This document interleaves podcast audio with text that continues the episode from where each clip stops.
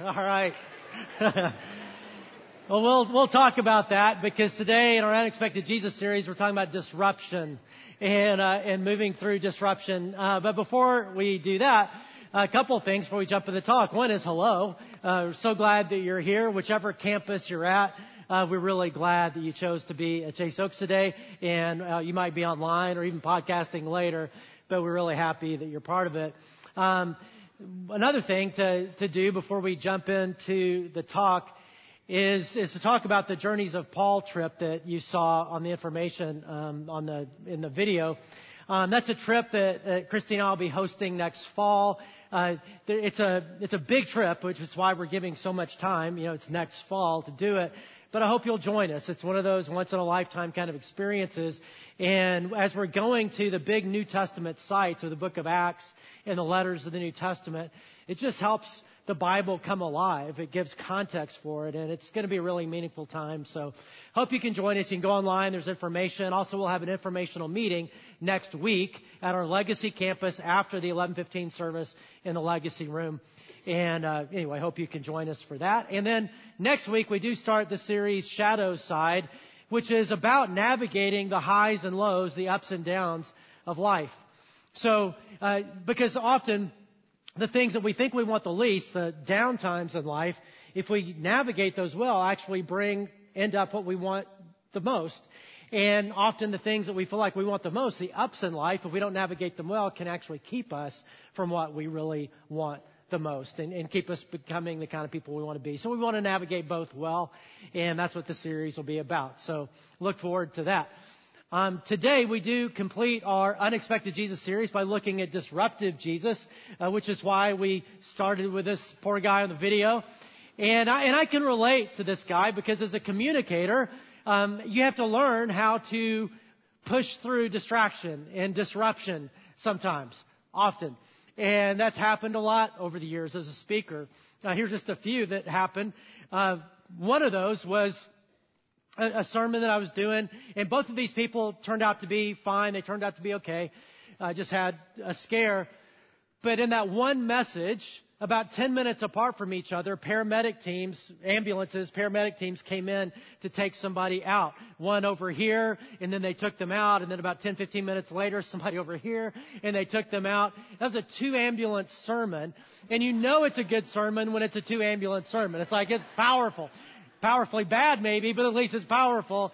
And, uh, and again, they were fine, but just like, okay, how do you even move forward with that? Um, another time, uh, somebody just right down here on the second row, their phone rang. The ringer was on, and you know that happens, always a bummer. But they decided to go ahead and answer it, and and they were talking as loud as I am now. I could hear it just you know on the on the stage, and he's like, "Yeah, hey, how you doing? Yeah, good."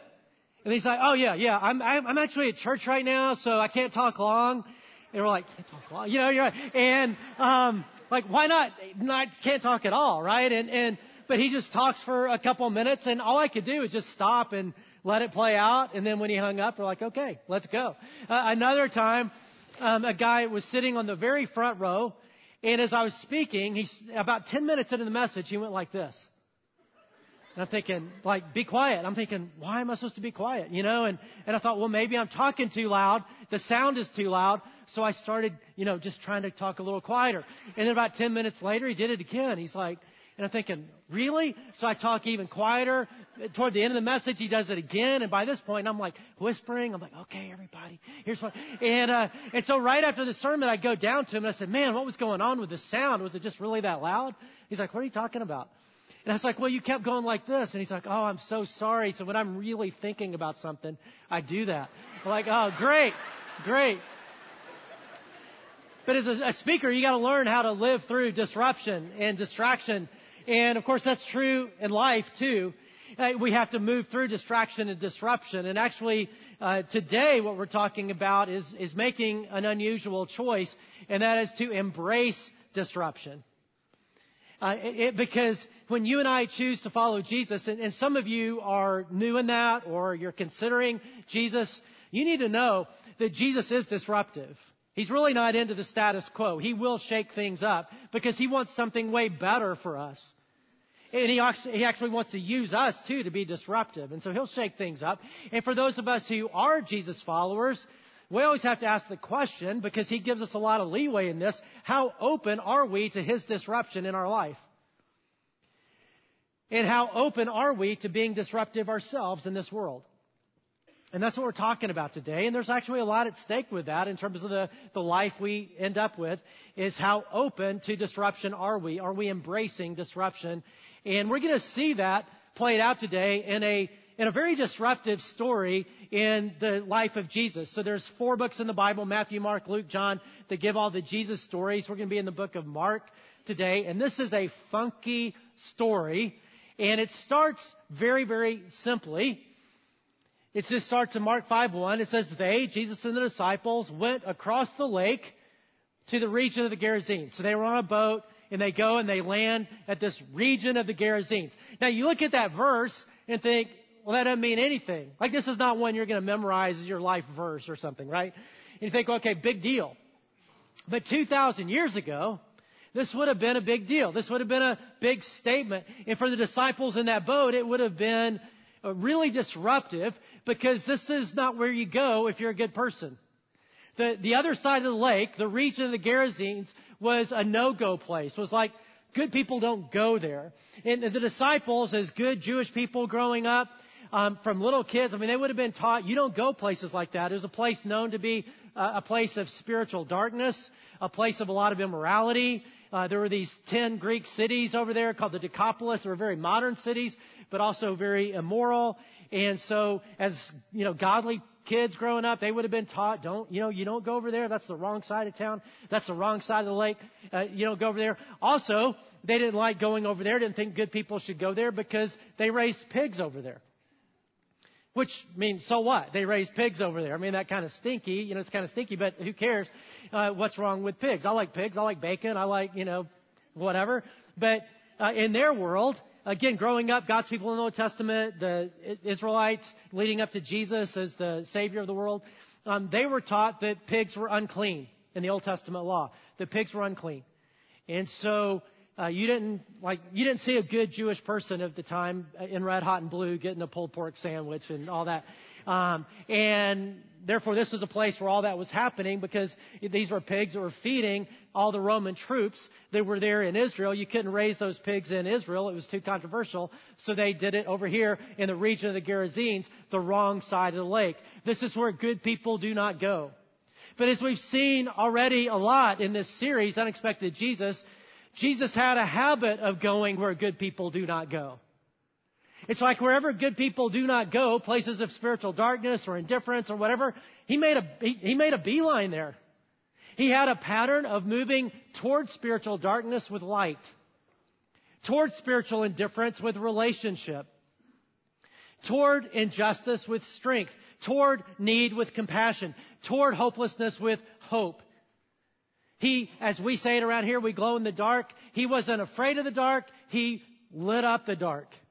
And that's the way he calls us to live too. Not to play defense, not to be afraid in our world, but to play offense with the light and love of Jesus. And so he goes to the region of the Gerasenes, and then we get to our story. Now it's, it's a crazy little story, and I'm going to read it.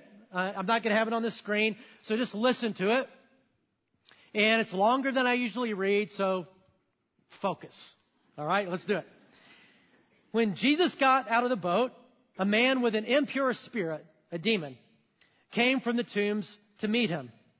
This man lived in the tombs, and no one could bind him anymore, not even with a chain. For he had often been chained hand and foot. But he tore the chains apart and broke the irons on his feet. No one was strong enough to subdue him. Night and day among the tombs and in the hills, he would cry out and cut himself with stones.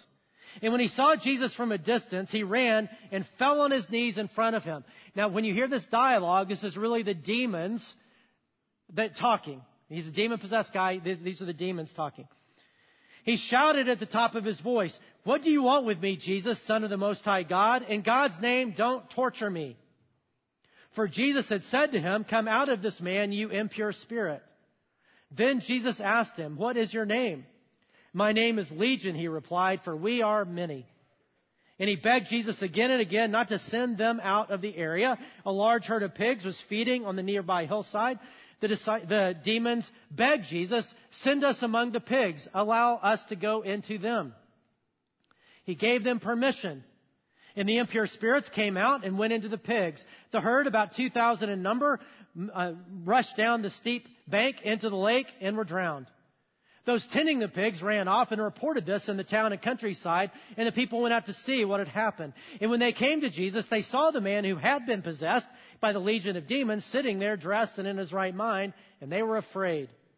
And those who had seen it told the people what had happened to the demon possessed man and told about the pigs as well. And then the people began to plead with Jesus to leave their region.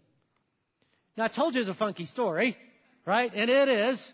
And yet there's a lot there, so I want us to unpack it and see where you and I are in this story. So there's three main characters in the story. The demoniac who is healed, who's delivered. All three characters or groups get disrupted by Jesus. The demoniac in a really good way, he's delivered from these demons. The demons who are defeated and the townspeople who are frightened. So let's go back through each one of them. And the first one is the demoniac. Now, I don't know growing up if you had a nickname or not, if you were called by something other than your name, you had a nickname. Anybody have a, just, just shout out. If you had a nickname, just shout it out. You guys are good. Uh, that, you, yeah, the, the, other services was like one person shouting out. So thanks for playing. Yeah, I, my granddad called me Jeffro. So that was one of my nicknames. Another one I had, kind of a locker room nickname that fortunately didn't stick and it's not appropriate. And I don't know why I'm talking about it. But but if your name is demoniac, that's not good. Um, you know, if people don't even call you by your name anymore, they just call you the demoniac, you know you're having a bad day, you're having a bad life, and sure enough, this guy was having a bad day and a bad life because he had all these demons. Now, that might be really freaky, right? So what does that, what does that even mean? What is that all about? What are demons and what does it mean to have a demon? So demons are angels gone bad. So God created angels. He created all the stuff, but He also created angels. They're spirit beings. They're all over the place uh, doing God's work in this, on this planet. But we know from the Bible that sometime in the distant past, Satan, one of those angels, uh, with a third of the angels, uh, became demons because they uh, they resisted God, they rebelled against God, and that rebellion continues to this day. We're in this spiritual warfare. You and I are actually the battlefield. And one day Jesus will return. He'll put an end to that. He'll throw Satan and demons into the abyss, into the lake of fire, into hell. They're not in hell now. They're roaming around doing bad stuff and opposing the work of God. God's allowing that for a time until he doesn't anymore. And then demons can be really influential in our lives. And I don't fully understand how demon possession works. Possession is actually not the best way to translate it. It just has a demon is what it says, or has demons. But uh, they can be influential. And if you're wondering, well, what does that mean? And that's scary. Do I have a demon? Is that what's wrong with my husband? You know, or I don't know what's going on here. Um, you can go back. I don't have time to do all that. So we've done series about this in the past, and you can go in the archives and watch that series and talk about it. But this guy um, is influenced by demons, and not just like a few demon or one demon. Like this guy, when when Jesus asked the demon to name himself, the demon says legion, for we are many. A Roman legion was six thousand foot soldiers and two hundred cavalry people, sixty two hundred soldiers. That's a lot. And these demons were, had so infiltrated his life, they turned his life upside down. He was cast out of the villages, out of the town, living among the tombs, likely eating the food that Greeks would give in, uh, as an offering to the dead. He was cutting himself. He was shouting out. They tried to subdue him. He had the superhuman strength. I mean, he, he was oppressed in the worst way. But underneath that oppression was a person that God deeply loves. Underneath that oppression was a person with dignity made in the image of God. Underneath that oppression was a person with destiny that God had had created this person with unique gifting and unique destiny to fulfill, but it was covered over. And what Jesus does in disrupting his life is delivering him from that oppression so that his dignity and his destiny could come forward. And that's what Jesus wants to do with you and me too. It's a great picture of conversion. how God will remove us. His circumstances were extreme, but He will, He wants to free us up from those things that hold us back for the better that God wants for us. That could be hurts, habits, hang-ups, sins, struggles, shame, guilt, materialism, wrong kind of ambition, whatever it is that keeps us from the life that God wants. He wants to invade our lives if we, or if we're open to that, open up our life to His good disruption. That's the demoniac. And he was disrupted in the best sense of the word.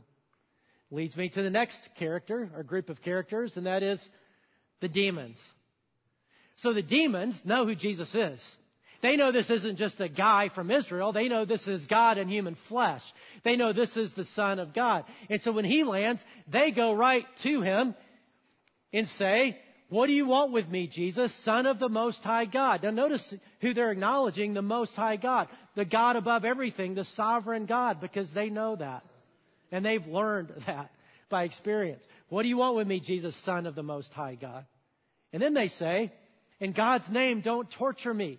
And what's that talking about? They're afraid Jesus is going to go like zap them, zip, zip, zip, or do something, you know, um, you know, scratch the thing, on, scratch his nails on the chalkboard. I mean, what, what are they afraid of? And I think what they're afraid of is that he's going to send them right away to the abyss.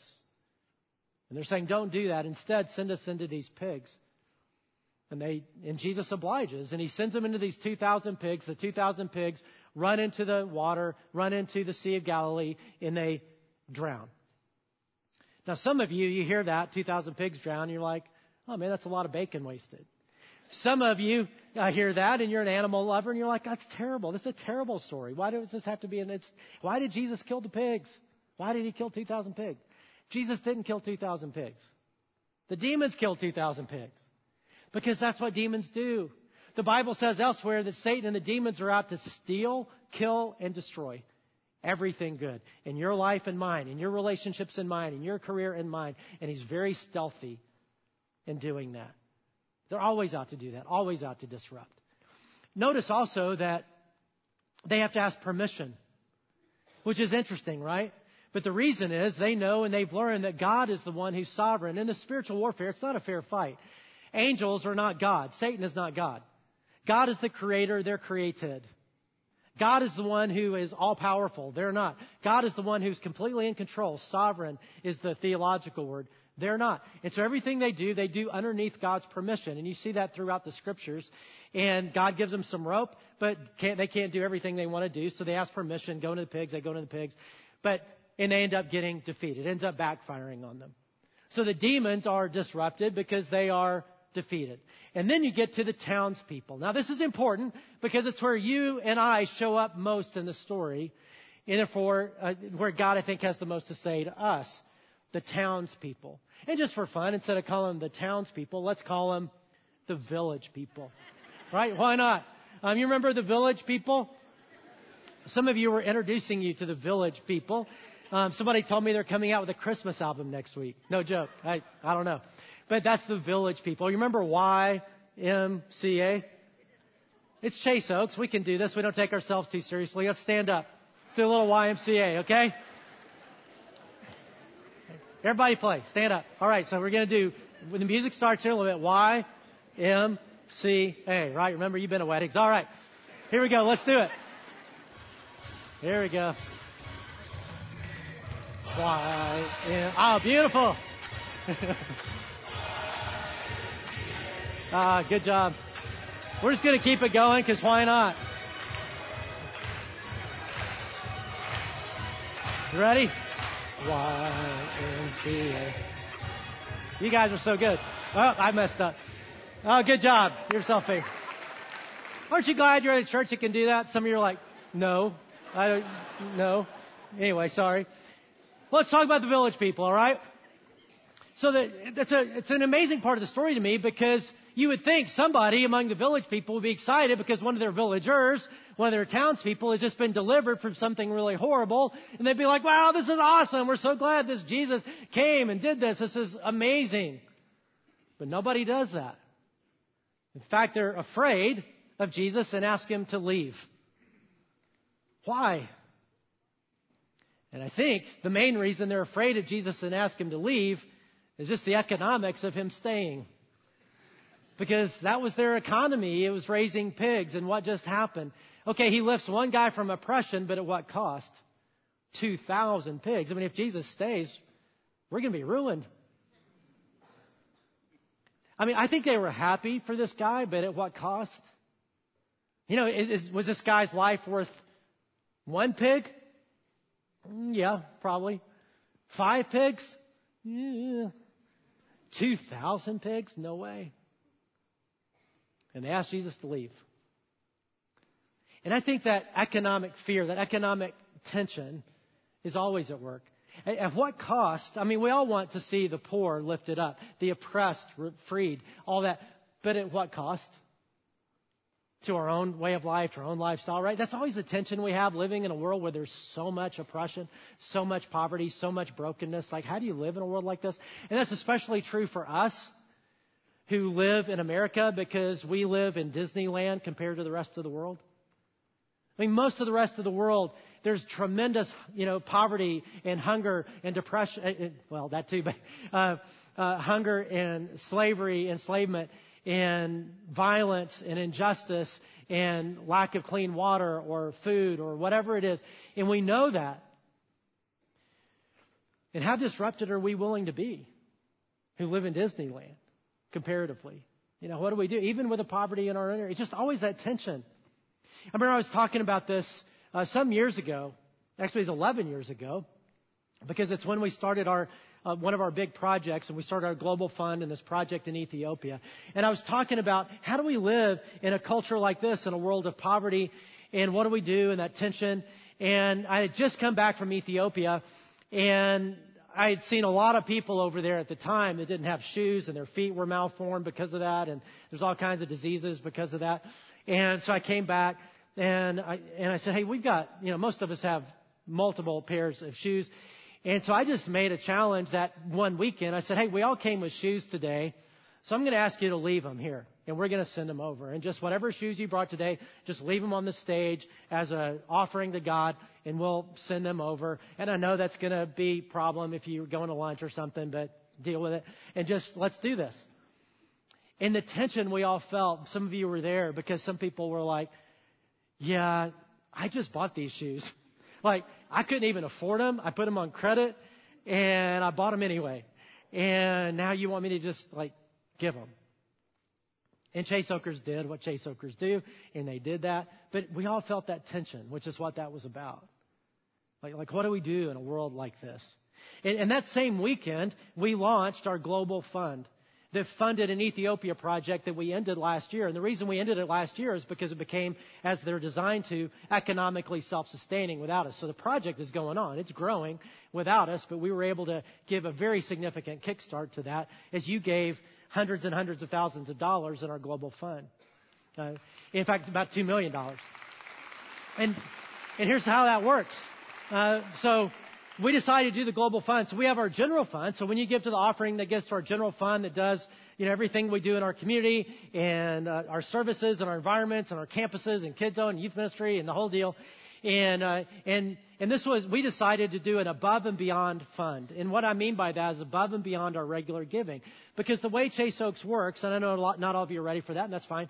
But the way Chase Oaks works is a lot of faithful people who say, um, hey, I'm going to do what God challenges us as believers to do, and that is to to tithe, to give a percentage. I choose that between it's between me and God, but it, I'm going to give percentage of my income, and, and we give it regularly, and that's our favorite part of the budget is what Christy and I give to Chase Oaks, and we do that, and that's a regular thing that we do. It's the first part of our budget. But this was, hey, above it, and, and by the way, in that is some global outreach, and we have missionaries and serving the poor in our general fund, but we decided to do above and beyond fund as well, to do even more, and to challenge people to say, hey, let's give above and beyond our regular giving and do something really big. And that's the global fund. And like I said, people really have responded to that over those years. And so now Ethiopia has happened. And in that fund, now we're looking, well, what's the next Ethiopia? Now we have, we do other things with that fund. In fact, just a couple of months ago, we did a water well for a village in Tanzania. Um, we have projects in Kenya, in Uganda, in Mexico, in Honduras. And yet we were looking for what's that next big Ethiopia style project. And as we've been praying about it and, and working, looking at partners to come alongside locals that are already doing good stuff that we can come alongside. Where that's taken us is Egypt. And in June, uh, Christy and I, along with a couple, a couple of other people in our outreach area, went to Egypt and met some potential partners that we now have become partners, and you'll hear much more about that. I just want to introduce you to that and, uh, and give you the opportunity to participate if you want to. And, uh, and I'll introduce you here in a minute. We're going to hear from a guy named Nathan, who is one of those key partners over there. They're doing amazing work, but it's really difficult to be them because it's a Muslim country officially. And because of that, it's really hard to not be Muslim uh, because in that environment there's a lot of persecution. And, and the persecution kind of ebbs and flows between them making life difficult for Christians to be being dangerous to be a Christian. It just kind of ebbs and flows between that. So everything they do when they stick their neck out to serve the poor, to do whatever, is a big deal. But these guys are amazing in the way that they do that. In fact, you're about to hear from Nathan and some of the things they're doing. But his story is a great disruption story because Nathan um, grew up in Egypt, and 30 years ago it was a really difficult time to be there. It was a very tumultuous time, and just for anybody, no matter what your religion was. And certainly it was hard to be Christian. And he had the opportunity to get out, like to immigrate with his family. And they did. And they went to Vancouver, British Columbia, became Canadian citizens. He was a veterinarian, so he got a great job right away. So he had a great house, he had a great job, he had a great life, great education for his kids. I mean, they, he had it made. It was like the golden ticket. And every, everybody he knew in Egypt and all that was like, wow, it's so amazing that happened. It's so great. And yeah, it's so great. And it's so comfortable and it's so wonderful. But after about six months, he and his wife both realized that God, God just would not let them be comfortable there. Okay, yeah, we made it to Disneyland, but we just left our people in difficulty. And they decided to go, give all that up and go back. And people thought they were crazy. How could you do that to your kids? How could you do that? And this is where God's calling us. And so they went back to Egypt, and God did not make it easy. It's really difficult. But after decades now, they built up this amazing ministry where they're uh, helping churches get started and, and they're helping uh, the poorest of the poor because these are churches that love does the unexpected. I mean, they do. And so I want you to hear from Nathan just so we get a flavor. You'll hear a lot more about it in the months ahead, but let's, uh, let's meet Nathan. Uh, I started the ministry more than 30 years ago. Uh, at the beginning, my vision was training uh, pastors and leaders uh, to equip them more to be more effective in the ministry. So we started this. Uh, we have a Bible school. We train young people to be a full-time pastors, to start new churches in many villages in the south of the country. Uh, also, we have teaching material for children uh, we have curriculum uh, for Sunday school uh, churches, more than 400 churches using our curriculum. We have a teaching magazine. we have many, many teaching material spread all, all over the country. Also, we have ministry among poor people, among refugees. We have a training center. We train uh, young people to gain uh, skills so they can get some jobs we have uh, a project to give loans, small loans for the people to start a small project. Also, we have a school and we have 400 kids in our school and we try to raise up those kids in a Christian atmosphere and we express to them the love of God by uh, practical ways. Really cool project. And uh, yeah. Uh, we just we're just sending over uh, right now out of our global fund a couple of hundred thousand dollars to to get this partnership started, and it's because of your generosity. And uh, if, again, if you want to participate in the global fund, it's really easy to do. When you go on the giving part of our website, there'll be different funds, general fund, and then these other kind of above and beyond funds that are there. Uh, global fund is one of those, and uh, invite you to jump in. And just even one of those things that he talked about, he just mentioned briefly, small loans for small projects. It's actually a really big deal. And a big chunk of that money is going to make a, a really large revolving fund because they do small loans, microloans over there better than anywhere else in the world we've experienced in terms of their results. And what's happening is it lifts up whole families out of poverty. And, and just they apply for small loans that help them start businesses, and they pay those back and get bigger loans. They expand and able to provide for their family out of poverty. and um, and not be poor anymore, begin to flourish. And uh, and it just contrasts that with other ways to help, which are good too, like Christy and I, like child sponsorship. Uh, Christy and I, for years, and will continue to, we have we sponsor kids through World Vision, and we're glad to do that, and we think it's awesome. Um, but with this, what we were able to see is we heard their stories and we're there, lifts the whole family out of poverty so that the mom and dad can send their kids to school. And their mom and dad can pay to, you know, feed their own kids and have the dignity of taking care of their own family. And it's just, it's just really cool. So, um, it's just an opportunity, right, to come alongside and to say, as a way to say, how can I live in this world and, and how disrupted am I willing to be? And that's the village people question. But it's not the end of the story. In fact, you may be wondering, hey, what happened to that demoniac guy? In fact, just ask right now, what happened to that demoniac guy? Right now, just say, what happened to that demoniac guy? And I'm glad you asked because the story continues. As Jesus was getting into the boat to go back, the man who had been demon possessed begged to go with him. Jesus did not let him, but said, Go home to your own people and tell them how much the Lord has done for you and how he has had mercy on you. So the man went away and began to tell in the Decapolis, this, these ten Greek cities, how much Jesus had done for him. And all the people there were amazed. It's really interesting part of the story because all three characters have a request for Jesus. So the demons have a request for Jesus. They ask to be sent into the pigs. Jesus says yes. The village people have a request for Jesus. They say, we want you to leave. And Jesus says yes. He leaves. The demoniac, former demoniac, has a question for Jesus, a request, and that is, I want to go with you, and Jesus says no. His is the only really good request. But he say he gets a denial. Why? Because think about it. I mean, it would have been a really good thing if he had gone with Jesus, become one of the disciples, one of the people following Jesus, he might have become part of the story in the book of Acts and helping the churches get going. I mean, it would have been cool. He would have had a great future going back across the lake with Jesus. That was a good thing to want. But instead, Jesus says no. Why? Because he says, I want you to be right where I've already placed you. And I want you to go in this whole region and tell everybody what the Lord has done for you, what God has done for you. I want them to know about me. And I want you to tell your story everywhere you go. And the people were amazed because of that. In other words, what he's saying is this is a dark place, and without you, it'll stay dark. I want to light this place up through you. I want to disrupt this place spiritually, this place of spiritual darkness. I want you to be disruptive here spiritually but just by telling your story and being light. And that gets me to really the point of what we're talking about today. Same with you and me. Jesus wants to disrupt our lives. He wants to something better for us. He wants to disrupt our lives so that we can be disruptive in this world.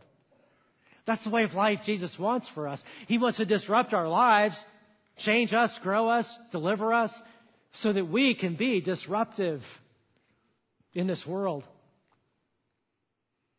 What does that mean to be disruptive in this world? Well, just like what did that guy do? Tell your story.